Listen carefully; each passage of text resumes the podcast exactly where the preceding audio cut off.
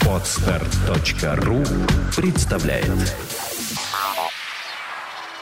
Это господин Кремов. Еще раз здрасте. Это господин Хрусталев. Понимаете, какая штука? И это лайв. Добрый вечер, доброе утро или добрый день, в зависимости от того, когда вы нажали кнопку на своем гаджете. Ибо эта программа, это лайв, программа в записи, но от этого, конечно же, не менее живая. Программа «Это лайв» и ее ведущие Кремов и Хрусталев. Здрасте. Да, добрый день всем. Напомним, что обсуждаем какие-то интересующие нас новости, 2, а то и 3. При любезной поддержке газеты.ру, которая ищет для нас эти новости, советует какие-то новости, ориентирует нас в них. Иногда у нас возникает какой-нибудь гость, какой-нибудь эксперт, но об этом позже, если он возникнет. Да. Но, значит, так как у нас программа в записи, записываем мы эту программу не в день выхода ее в эфир, соответственно, а записываем мы ее 31 мая. В Международный день борьбы с курением. Отказа от табака, он так называется. Международный день отказа от табака накануне еще одного важного табачного или антитабачного события, которое будет 1 июня, ну, для нас завтра, для вас уже это в прошедшем времени. Так вот, накануне антитабачного закона, который вступает в силу в России 1 июня, в День защиты детей. Я уж не знаю, приурочено как-то это или нет. И вот новость по этому поводу. За курение будут штрафовать не сразу. Ну, одна из новостей по этому поводу. Новостей-то масса. Сами там полистайте, посмотрите. Вот две новости передо мной лежат. Одна из них под заголовком «За курение будут штрафовать не сразу. У полиции нет механизма контроля за нарушителями антитабачного закона». В Москве пока не будут штрафовать за нарушение вступившего в силу 1 июня антитабачного закона. По словам начальника столичного ГУВД Анатолия Якунина, в первые недели полицейские будут ограничиваться устными замечаниями в адрес нарушителей. То есть сначала устными, а потом денежно-кулачными. То есть денежку в кулачок, как обычно. Значит, будет переходный период, когда ограничимся больше устными замечаниями, но в последующем будет отработан механизм. То есть определимся с должностными лицами в полиции, кто будет иметь возможность составлять административные протоколы. То есть, извините, значит, что понимаю, определимся с должностными лицами, да, то есть выделят конкретных полицейских по борьбе с курением, да, то есть, ну, не все, не любой полицейский, а специальный какой-то отдел, да, по борьбе с антисигаретной, там, да, антипапиросной, то есть какие-то конкретные полицейские будут, у них особая, может быть, форма будет, знаете, там, с сигаретой перечеркнутой где-нибудь там на груди. Ну, я не знаю, следует ли это из фразы о том, что определимся с должностными лицами в полиции, кто будет иметь возможность административные протоколы, возможно, это уже на действующих распределят. Ну, среди действующих выберут какой-то особый элитный отряд, летучий отряд по борьбе с никотином. Или наоборот.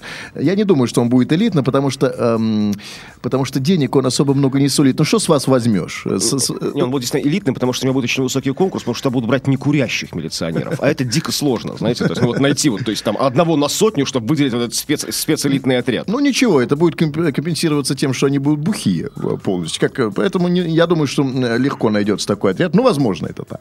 Так вот, будет определена компетентность таких должностных лиц. Значит, продолжает он, что значит, помимо вот того, что должны определиться должностные лица в полиции, кто будет иметь такую возможность составлять административные протоколы, также будет определена компетентность таких должностных лиц. Также мы определимся, как все должно работать, говорит вот этот собеседник невидимый. Будет ли это административные комиссии при органах внутренних дел или суды, пока еще непонятно, кто будет рассматривать административные материалы. Может, нужно наделить полномочиями составлять протоколы и рассматривать их тех же участвующих, уполномоченных и патрульно-постовых полицейских, чтобы было меньше бюрократии и многое-многое другое. Короче говоря, вопросов по закону много, но оно и понятно. Такое в России впервые. Больше того, я считаю, что закон исторический и могущий иметь огромные последствия для нашей страны. Об этом, наверное, тоже поговорим. Я могу сказать от себя сразу, что, наверное, это первый. Да, вот даже... Я могу категорически это утверждать, что, наверное, это первый закон, который принятый правящей властью, той самой властью, которая в нашей стране с 2000 года, как известно, которые не вызывают у меня ни отторжения, ни дополнительных вопросов. Как вот, например, с законом о, защите прав детей. То есть закон-то, безусловно, хороший, но вопросов много. А здесь у меня даже вопросов нет. Я целиком и полностью его разделяю. Можете догадаться при этом, к какой группе, социальной группе я отношусь, в смысле моего отношения к табаку. А по этой логике вопросы к закону о детях у вас были, потому что вы не ребенок. Если бы были ребенком, вопросов бы у вас не было. Безусловно, безусловно. Вот. Я поэтому и сказал, что это единственный закон, который у меня вызывает абсолютное, стопроцентное приятие. Чего, по идее, не должно быть у вас, господин Кремов? Вот я хочу, собственно, у вас спросить. Ну, во-первых, значит, судя по всему, вы, ну, как бы, вот сейчас мы, конечно, дальше прочтем, что там с вами будут делать.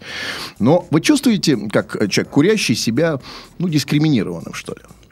Ну, вы знаете, конечно, да. Конечно, да. Это, значит, я как человек курящий, как многие мои товарищи по курению, поддержат меня. Мы воспринимаем это как оскорбление наших гражданских прав, конституционных. Плевок к нам в лицо, и мы будем бороться. Мы будем сопротивляться. Я так и думал. Сопротивление, резистанс. Белорусский вариант. Мы проканаем. Знаете, как это будет? Так. Ну, помните, когда в Беларуси, когда вот против Лукашенко боролись, начинали люди хлопать на улицах, да, то есть там собирались флешмобы такие. Значит, мы будем собираться на площадях, на улицах, стекаться, в определенное время доставать сигареты, закуривать, выпускать дым и разбегаться.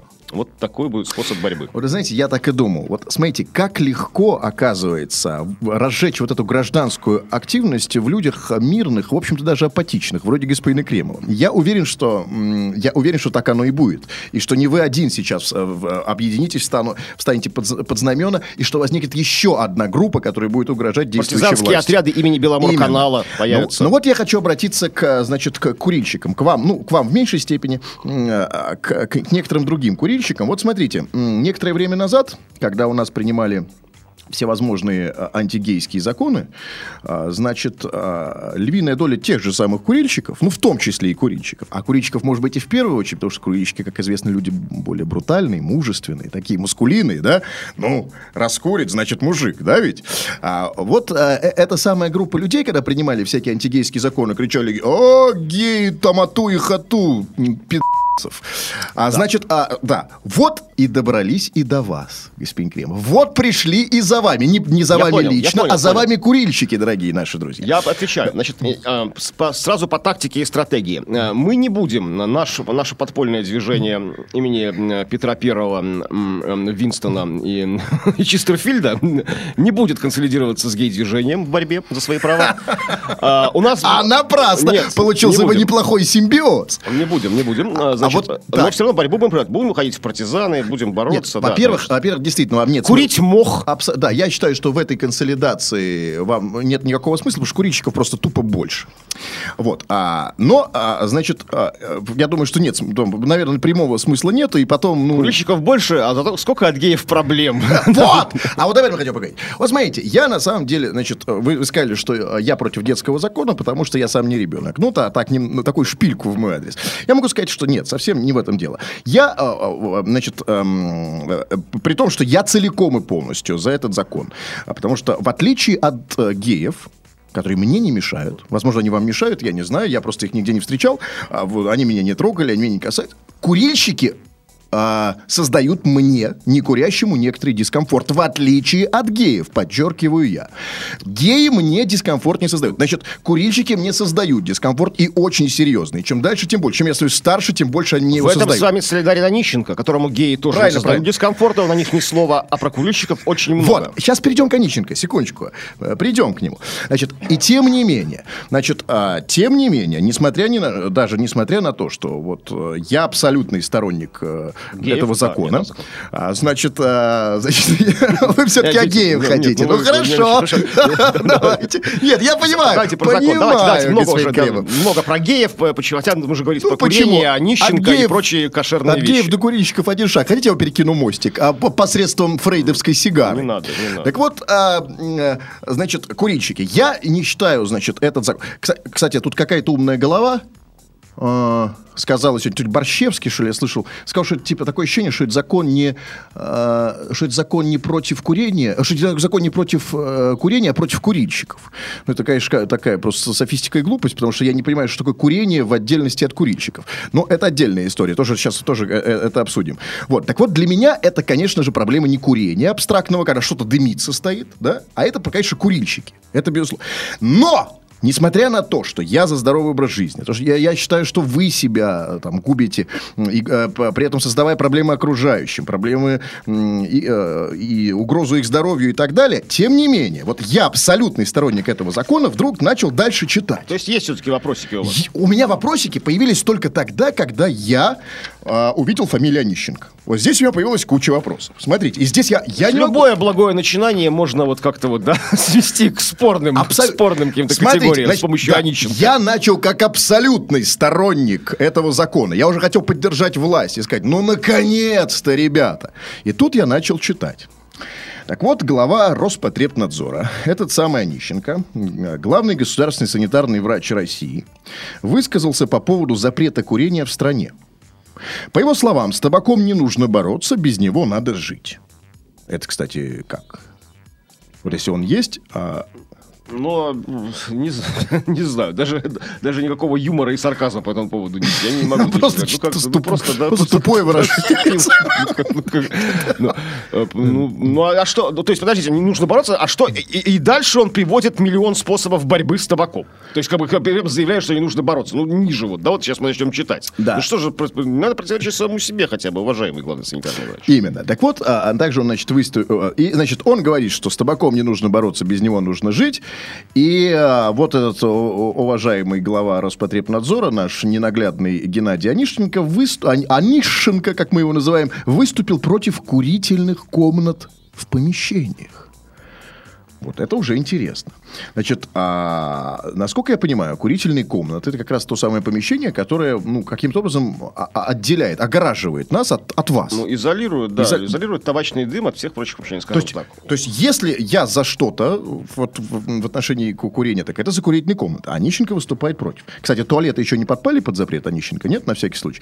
Так вот, Онищенко назвал принятие антитабачного закона огромным шагом в законодательном оформлении общественной позиции к такому абсолютному злу, как табак. А он отметил, что все равно, пока в стране для борьбы с курением сделано гораздо меньше, чем необходимо, заповедник для наших вымирающих сограждан, которые не могут отказаться от табака, все еще слишком широк. Что это он сказал, трудно понять. Не, ну то есть много, тут смотри, много мест, где они еще курят. Понятно, просто такие метафоры. Заповедник. Ну, то есть... Значит, да. Ну, с другой стороны, не Бунин же, Онищенко. Так вот, также он предложил, значит, запретить курительные комнаты. Нельзя в помещениях разрешать даже оборудование этих комнат. Даже оборудование. Улица, сказал, и точка. Есть много стран, которые разрешают курить только на улицах. Тем не менее, он отрицательно относится к курению на свежем воздухе. И на воздухе нельзя.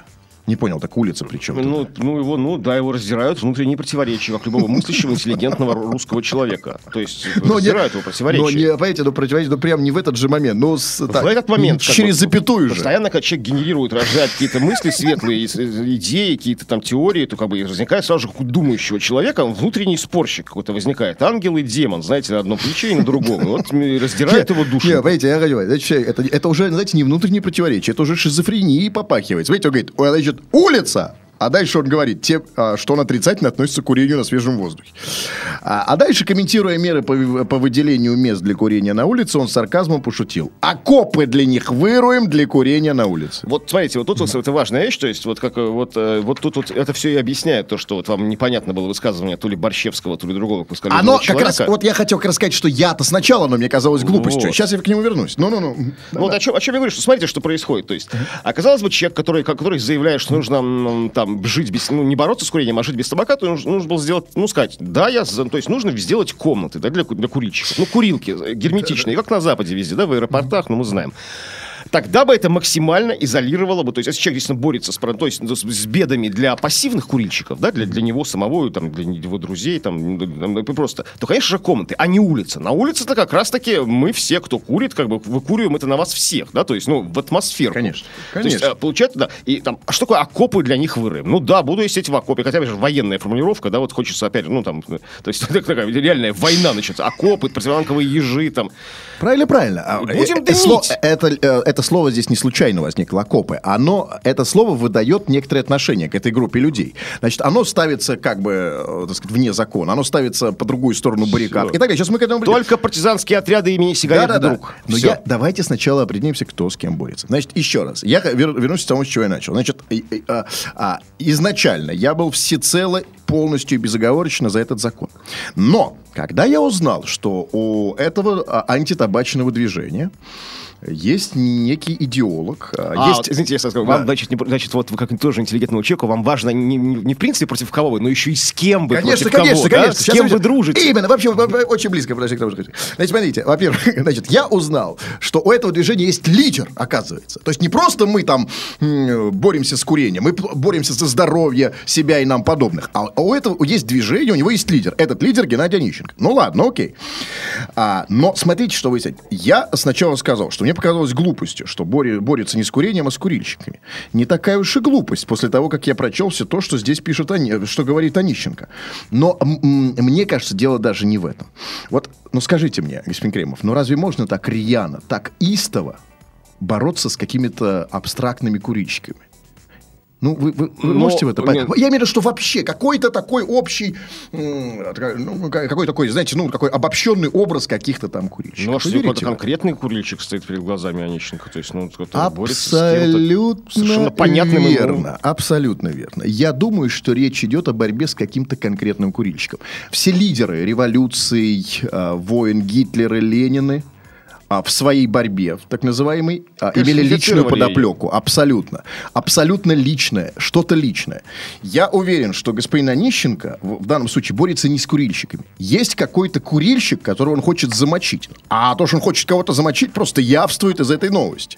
Ну, преследует его по офисным помещениям, где запрещает ему ставить курилки, пытается загнать его на улицах в окопы, пишет там, вот опять же, цитата из него. «Иди на солнце, на дождь, на мороз». Это как похоже на заклинание такое из «Изгнание дьявола». Опять же, цитата из Онищенко. Пускай курильщик должен идти на солнце, на дождь, на мороз. То есть не курить под крышей, там, в тепле, в уюте, там, в мягком кресле и под клетчатым пледом. Да? То есть он должен вот страдать, мучиться, очищаться как-то за грехи свои. Да. Видимо, не связанные с курением грехи. Да, это первое. Во-вторых, вот эта ненависть, и, там, фобия или ненависть по поводу курительных комнат. Казалось бы, курительные комнаты — это действительно абсолютное универсальное средство ограждение курильщиков от некурящих. И лучше... Имеются современные технологичные герметичные комнаты, где вытяжка высасывает. Да, совершенно верно. И он против этого.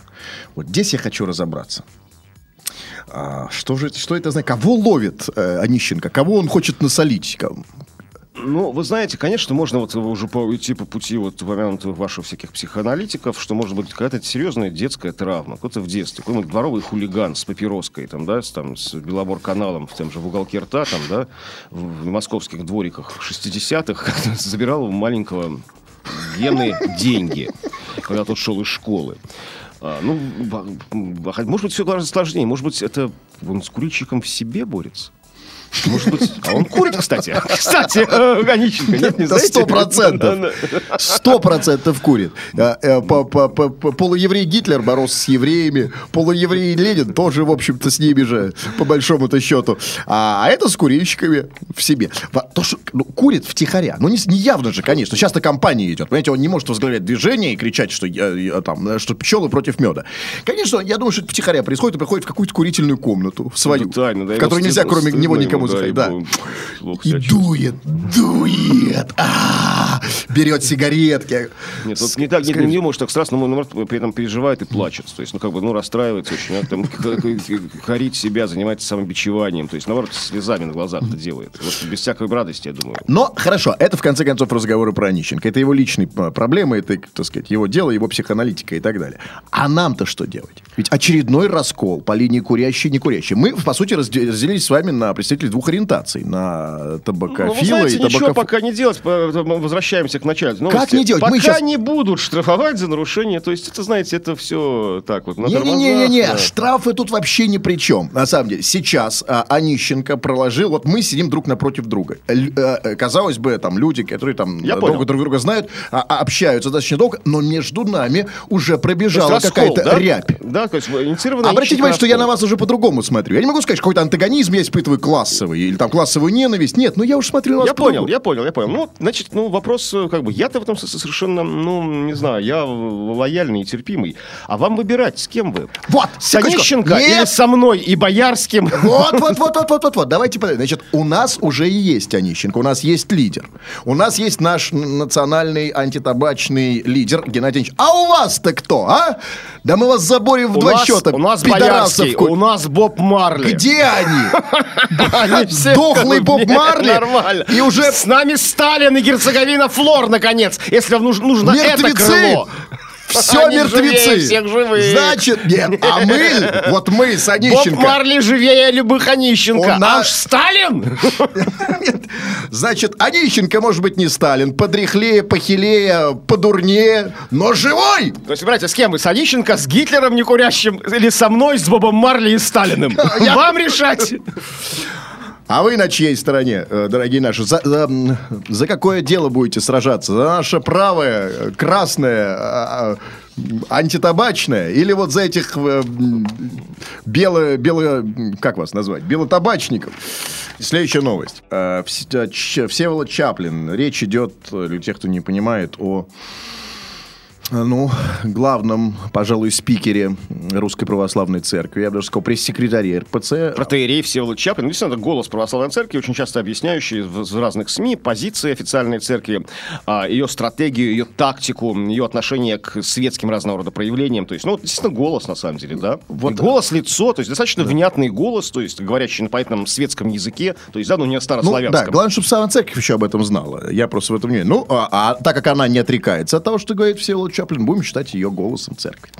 И вот этот самый Всеволод Чаплин сказал: русский народ с симпатией и уважением относится, как вы думаете, к кому? Речь идет о ныне действующих, здравствующих персонажей. Больше того, речь идет об одном национальном лидере нашей страны. Нашей страны? Я бы не знаю, русский народ с симпатией и уважением относится к... если сказали к одному из, а не к национальному лидеру, значит, тогда я отвечу к Дмитрию Медведеву. То есть, если одному из... такой бы глупость-то Чаплин не сказал. Потому что... Нет, все-таки вы не приписываете. Вы знаете, этот самый Чаплин, он может быть кто угодно. Какие угодно можно к нему эпитеты применить, но не глупец. Он прекрасно знает, за кого русский народ, за кого нет. И он сказал совсем про другого персонажа. Русский народ с симпатией и уважением относится к Кадырову. Понимаете, какая штука? То есть именно русские, а не российские, да? То есть русские, этнических русских. Да, конечно. Потому что в каком-то смысле чеченцы тоже россияне.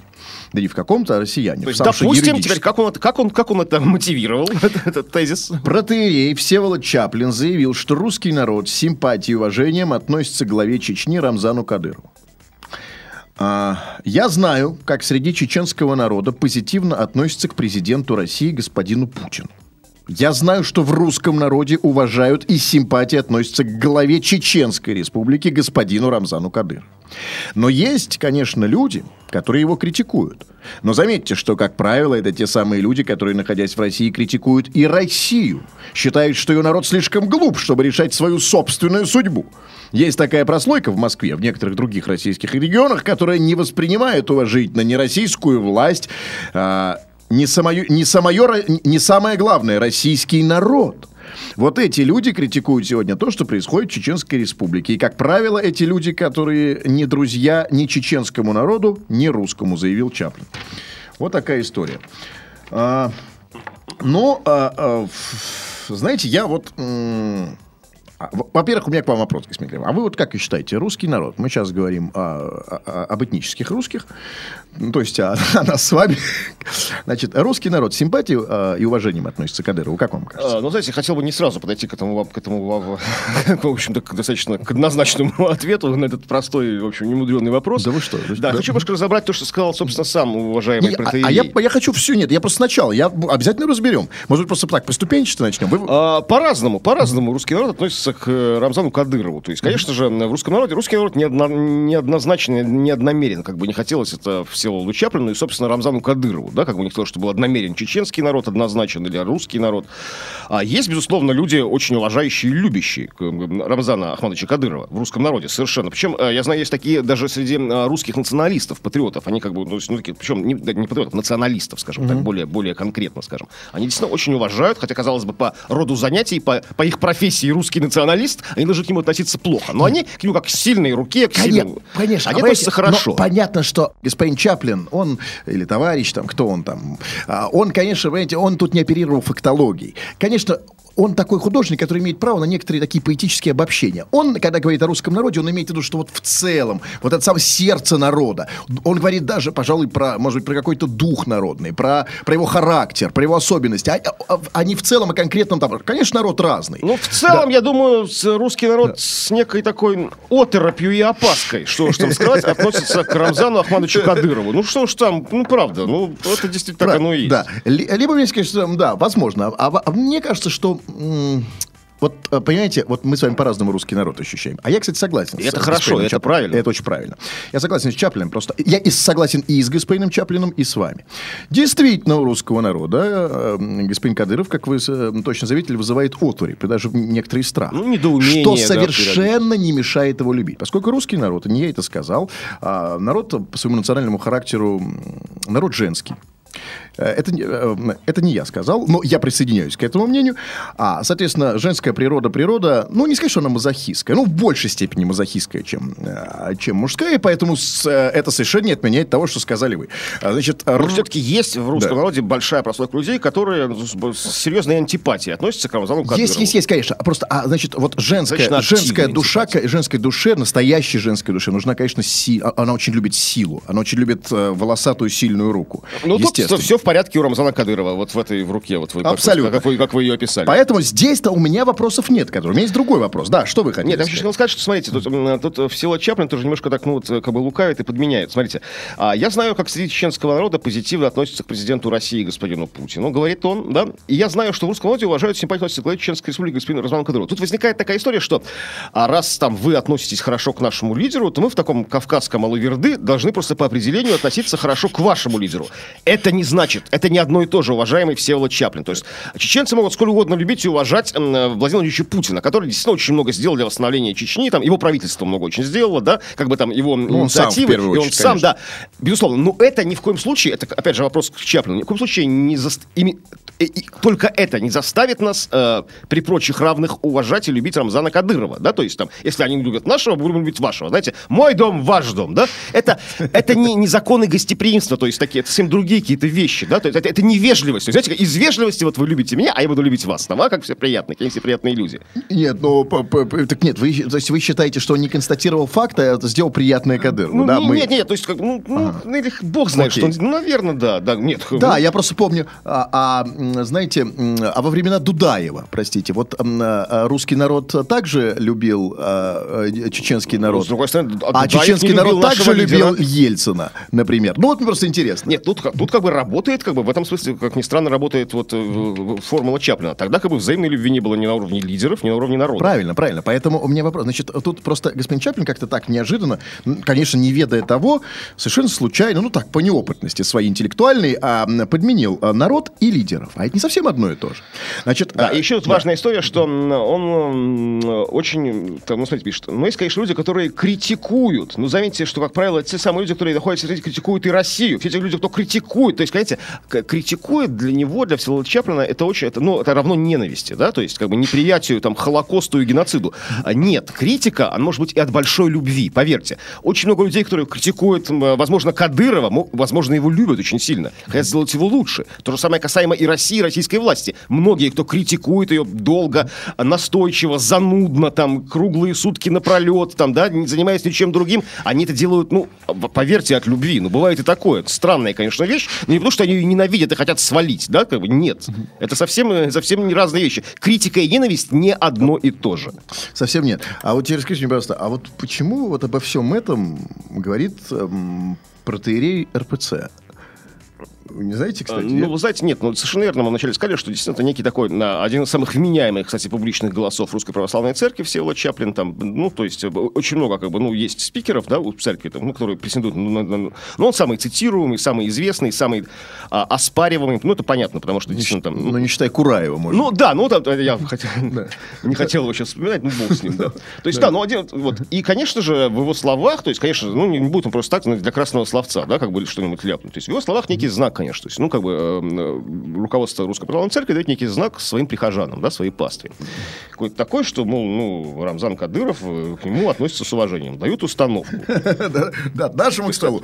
Ну, еще раз, абсолютно такая государственная какая-то, общегосударственная политика, в которую, опять же, влезает церковь. Но здесь он, конечно, прав. Вот вы верно подметили. Конечно же, ну, смотрите, ну, если действительно, если чеченский народ уважительно, как минимум уважительно, то я бы сказал, и несколько пристрастно, в хорошем смысле этого слова, страстно относится к господину Путину, что подтверждается просто невероятным 101-процентным голосованием за нынешнего президента. Есть еще и другие факторы, знаете, ну, как бы в этом 101-процентном голосовании. Не только любовь, но еще, как бы, административный ресурс какой-то. Да, но, понимаете, это понятно. Но, значит, то вот, как бы, понимаете, ну вот как все-таки... ведь я так понимаю, что вот этой новостью он как бы хочет... Ну, сподвигнуть, что ли, русский народ, любовь, да? Любовь на уважение, конечно, то есть, да, ну, то есть, ну, такой, ну, то есть, выступил человек с пасторским словом к пастве, да, как бы там, ну, по идее, паства всегда должна слушаться пастыря. Ну, просто, понимаете, я в жизни, вот, как бы, я не знаю, как это сделать, потому что я в жизни этого мало вижу, честно вам скажу. Что, любви к Кадырову? В Петербурге здесь, Кадырову-то, кстати, любовь больше, чем... чеченскому народу. Я вам сейчас скажу такую крамоль. Кадырову любви... Среди русского народа вы имеете? Конечно, конечно. Но он яркий, он такой... Он далеко, он яркий, он звезда, да, он такой, типа крутой с автоматом мэн. Скачет там, реальный герой. А вспомните, как у нас называют, у нас, я имею в виду, в центральной части России, скажем так, в Москве, в Петербурге, как называют... Ну, по-разному. Да, по-разному. Как к ним относятся. Я не знаю, где, вот интересно, уважаемый протоиерей увидел вот эту любовь? Я вот что-то вот не помню. Ну нет, смотрите, кстати, вот, он не говорил про любовь к чеченскому народу, он говорил про любовь к Кадырову. Кстати, вот действительно странно, почему... А потом, так вот я говорю, что он подменил в конце. А сначала он говорил про Кадырова, а потом он вдруг каким-то образом перешел, что есть такая прослойка в Москве, которая не воспринимает уважительно российскую власть. А, да, точно. Кто критикует, значит, они не друзья чеченского народа, не русского народа. То есть лидер и народ. Конечно, он вдруг неожиданно любовь к лидеру он смешал с любовью к народу. Ну, вот, просто вот такая вот история. Я не знаю, где господин Чаплин видел такую ярую любовь и уважение. Нет, ну, на самом деле, его тоже можно понять. Поэтому он воспитывается на совершенно религиозно-церковных ценностях. То есть, где, как бы, в любой религии критика, в общем-то, ну, не оправдывается, да, за нее по головке не гладят. Ну, как-то не принято критиковать. Ну, потому что вопросы веры, да, то есть, вера не приемлет много критики. Но это не религия, это политика, да, это, не знаю, это социальная жизнь, социальная цель. Тут, как бы, критика — это нормально, уважаемый протоиерей. Батюшка, отец. Ну, я вот по-церковному обращаюсь, так вы заметили, да? То есть тут критика, это не ересь, да? За нее не нужно как-то отлучать, карать. Это совершенно нормально. В вере, в религии возможно, да? Хотя тоже спорно. Но здесь-то, как бы, пожалуйста, пускай критикуют, это только хорошо. Ага. А вы, кстати, я хотел вас спросить, вы российский и русский народ-то любите, нет? Да, конечно. Но, опять же, не нужно подменять любовь к моему национального лидеру, любовью к народу. То есть лидера вы любите. Окей. Хорошо, давайте последняя новость. Странная новость, но срочная. С пометкой «срочно». Американские интернет-пользователи увидели в чайнике, обыкновенном чайнике, такой кастрюльке с ручечкой и с хоботцом. Носик это называется, хоботок. Это хоботок, у вас это... носик, это у вас носик, а у нас носик... Это... А у вас хобот, у нас, да? У нас такие там... У меня в чайнике носик... Хобот! Да, сантиметров, знаете, 20. Американские интернет-пользователи увидели вот в этом самом чайнике, как вы думаете, кого? Ну, просто чайник. Ну, описайте себе, вот, да, значит, чайник, кастрюлька, сверху ручка, как вы называете, носик такой горбатый, ну и, соответственно, пумпончик на крышечке. Ну, знаете, нет, безусловно, вот слово «хобот» подходит. То есть, здесь контурами чайник действительно похож на слоника. То есть, да, то есть, вот, ну, как бы носик, там, ну, хобот, как бы вверх, трубящий слон, там, да, вот, похоже как-то вот такие вот какие-то образы. А если привернуть чайник, то уже... На пипиську похоже, да. Ну, вот, да, то есть, как будто вот пиписька чуть вниз такая. Ну, то есть, ну, много, нет, вариантов-то много, на что угодно. Может, похож чайник, там, ну, там... В любом случае, носик курносый, то есть, на наш чай, да. И вот в этом курносом чайнике американские интернет-пользователи увидели... Адольфа Гитлера. Понимаете, какая штука? То есть в прекрасных, узнаваемых, классических как бы контурах чайника они видели Адольфа Гитлера. Ну что ж, ну, кто ищет Гитлера, как говорит древняя китайская пословица, буддистская, тот его найдет рано или поздно. Даже в чайнике. Значит, чайники из магазина какого-то JCPenney, да, возмутил ли американцев? Они увидели в нем Адольфа Гитлера. Это, кстати, хорошая для меня новость, потому что, оказывается, американцы не просто помнят, что такое Адольф Гитлер, но еще даже знают, как он выглядит. Они на стреме, вот они на страже, это тоже очень важно, что хорошо, наши вот, наверное, ленивые, да, интернет, наши известные все эти блогеры, там, да, они бы проглядели бы Адольфа Гитлера, знаете, они бы там увлечены, там, Навальный, Шмавальный. Путина бы увидели, нет, Путина бы увидели 100%, а Гитлера нет. Ну, а какой чайник будет похож на Путина? Ну что? Какой? Я не могу представить, какой чайник. Что в чайнике с Путиным? Ну, чайник-то, может быть, и нет. Другая какая-то, может, я имею в виду вот такой, который на газ ставится, а в заварочном, вот, например, такой более беленький. Вот в этом таком маленьком, знаете? Не, ну, кстати, интересно, да, вот я думаю, в чем бы наши блогеры и вот интернет-люди активные увидели бы Путина? Я смотрю на разные предметы. Нет, я вот даже не вижу. Нет, хорошо. Путина не увидели. Путин, да. Так, короче говоря, не увидели наши, а увидели американские Гитлера в чайнике. Рукоятка напоминает его прическу. Шишечка на крышке. Усы. Шишечка имеется в виду... Ну, я понятно, что про какую шишечку на крышке. Вы же сказали. Все, не нужно совершенно оправдываться. Верно. Шишечка на крышке. Не оправдываюсь, поясняю на всякий случай. Шишечка на крышке, усы, а носик, руку подтянутую в нацистском приветствии. Ну, то есть, понимаете, значит, вот само вот это вот просвет, ну, не просвет, ну, да, вот в профиль чайника, когда вот, да, то есть, да. Ну, как, собственно, мы видели фотографию, там, действительно, вот такая вот носик, как у усики, крышечка, шишечка, извините, как усы, да, то есть, ну, просвет между крышкой, между ручкой и, собственно, самим чайником. И зигу кидает, да? Ну, хоботом. Да, ну, хоботом, да. Значит, американ... Да, значит, все-таки, да, увидеть в хоботе зигу, но это уже значительно сложнее. Значит, американцы... Хоботом трудно кинуть зигу. Ну, то есть, совершенно невозможно. Очень трудно. Возможно, шишечкой. А шишечкой...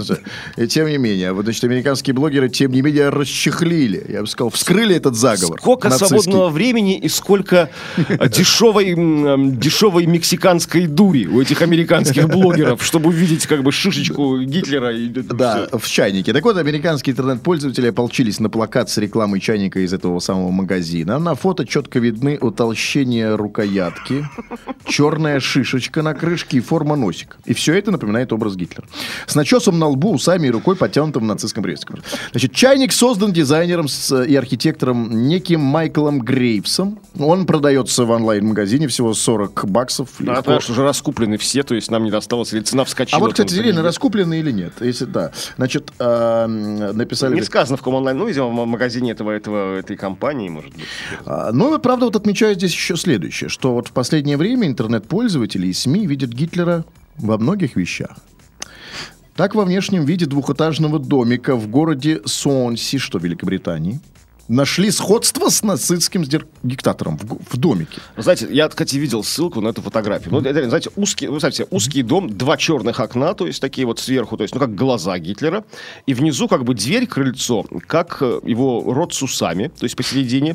И косая крыша, как челка. То есть, ну, если вот мне не сказали бы, кто это, что это Гитлер, я бы, ну, просто, ну, дом как бы с косой крышей на два окна. То есть все. Ну, все реально. То есть, ну, вот, совершенно нужно быть абсолютно там, ну, там, ну, в таком определенном состоянии сознания, подготовленном, чтобы увидеть в этом Гитлера. То есть даже чайник больше похож на этого Гитлера. Это правда. Но вот это здорово. Это прекрасная новость. Я сегодня буду внимательнее смотреть и на свой чайник, и на стиральную машину, и в унитаз загляну уже с пристрастием. Я бы сказал так, с таким легким прищером подозрительным. Но вот я что хочу сказать. Новость-то на самом деле не айс. Потому что Ну вот скажите, господин Кремов, когда вы... Ну понятно, что, наверное, этот чайник вряд ли делали под Гитлера. Ну, таких... Ну, я думаю, что этот кто? Вот этот Майкл Грейвс, американец, архитектор. Я думаю, что он даже не знает, кто Гитлер, так по большому счету. Ну или только стал подзабывать. Ну какой-то был дяденька. Вроде мы, американцы, как-то и войну там что-то с ним... Конечно, провели. Нет. Конечно, нет. Но, разумеется, сделать чай, просто чайник хотел бабки заработать. И вдруг такой. А если бы он, конечно, знал такого... Если бы он знал, что это принесет ему такую популярность и такие продажи, так он уж там и усики бы почетче сделал, да. И никакого хоботка бы не было, там было просто зига. Сделал бы еще маленький заварочный чайник в виде Евы Браун, рядом в комплект, чтобы было, да, то есть в пару. То есть, ну, чтобы они вместе продавались, да, дороже. Ну, да, и собственно, и старина, и Борман, да, и сахарница, Геббельс, да? В виде... Абсолютно. Значит, конечно, он не имел этого в виду. Важно не то, что какой чайник. Важно то, что это увидели. Вот что важно. Вот скажите, господин Кремов, вот, то есть речь идет о видениях. Мы должны это понимать. А вот скажите, вот в каких случаях люди испытывают... Я имею в виду такие совершенно бытовые, даже не патологические, а бытовые видения. Вот, то есть, ну, ой, смотри, он там, не он. Ой, смотри, это нет. То есть мы такие видения испытываем в двух случаях. Либо когда мы этого страшно боимся. Боимся, да, ой, не он. Либо когда мы этого очень хотим. Вот мы видим то, чего мы хотим, да? Значит... Я должен заключить из этой новости, что речь только не только о чайнике, в котором нет никакого Гитлера, естественно, и которого уже обозвали, при этом обозвали гитлеровским чайником. Домик в Великобритании, где тоже нашли сходство. Вот пишут, что про этих котят двухцветных, черно-белых, тут же пишут в новости, что похоже на Гитлера, и все очень любят в интернете выкладывать. Значит, мир одержим некой гитлеровской лихорадкой.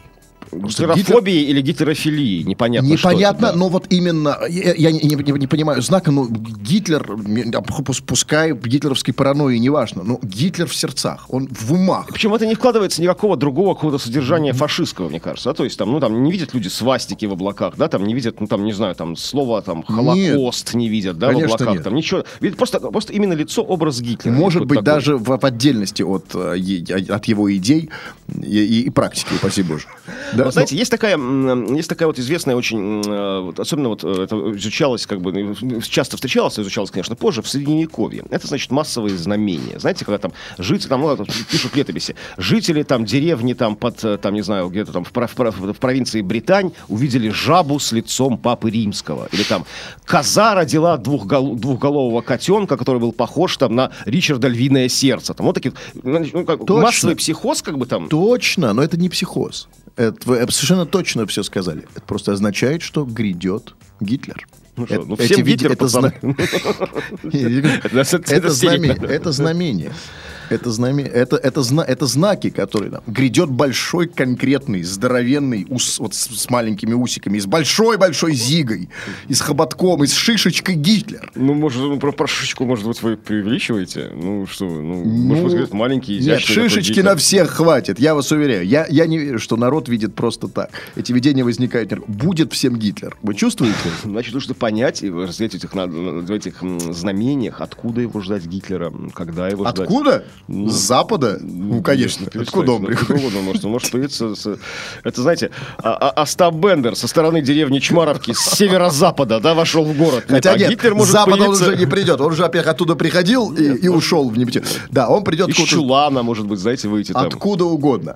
Значит, дорогие друзья... Да, хотя осторожней с Гитлером. Осторожно. Ищите его везде, находите, сообщайте срывайте покровы, да, все эти вот маски. Да, но при этом обязательно подходите к зеркалу, проверяйте зрачки и прочее. Ищите Гитлера. И на всякий случай всем нужно иметь костюм Гитлера. Потому что когда придет Гитлер, нужно будет срочно переодеться в Гитлера, выйти на улицу, вот как-то взять за руки еще других двух Гитлеров, как бы, и все вместе. Да, но при этом заканчивает новость не очень хорошая для России, потому что, как мы уже с вами говорили, Путина никто нигде не видит. Гитлера видит, а Путина нет. Но был единственный случай такой в массовой культуре современной, это когда Путина увидели в фильме про Гарри Поттера в Добби. Помните, там такой был, знаешь, такой маленький, то ли, ну, какой-то маленький, то ли тролль, то ли кто, один там, разок, гоблин, и то, помню. Да, и то там... Да, и очень сомнительный, кстати, Добби Владимир Владимирович Путин, то есть, да, и вот как-то, да, и не вызвало это никакой большой ажитации, потом этого никто нигде не встречал. Плохие перспективы у нашего лидера. Яркая индивидуальность. Трудно с чем-то спутать. Трудно спутать с чайником. Это хорошо, я считаю. Я был бы рад, чтобы мне было трудно спутать с чайником. Ну, поверьте. А Гитлера можно. Ну, как вам сказать? Ну, в любом случае, Путина с чайником точно не спутаешь. Он никакой не чайник. У меня есть другие эпитеты. Профессиональный политик, да. Да, на этом мы закончим, пожалуй, на сегодня. У нас сегодня нет никаких экспертов, да, к счастью. Гитлер трубку не снял. Мы звонили ему, хотели, чтобы он обсудил эту новость. Ну, что-то он не снимает. Не снимает, да, Гитлер? Нет, говорят, наш вот Гитлер не берет трубку. Тогда на сегодня все. Это была программа «Это лайф». Кто там поддерживает эту программу еще? Эту программу не кто-то там еще, а поддерживает мировая... Газета.ру поддерживает эту программу. Правильно? Вот. Большое ей спасибо. Это была программа «Это лайф». С вами были Кремов и Хрусталев. И скажите эти волшебные 4 буквы. Ну, хорошо, 3. Больше букв. А всего доброго. Услышимся через неделю. Напоминаю, что программа выходила при любезной поддержке газеты.ру. Пока. Сделано на podster.ru. Скачать другие выпуски подкаста вы можете на podster.ru.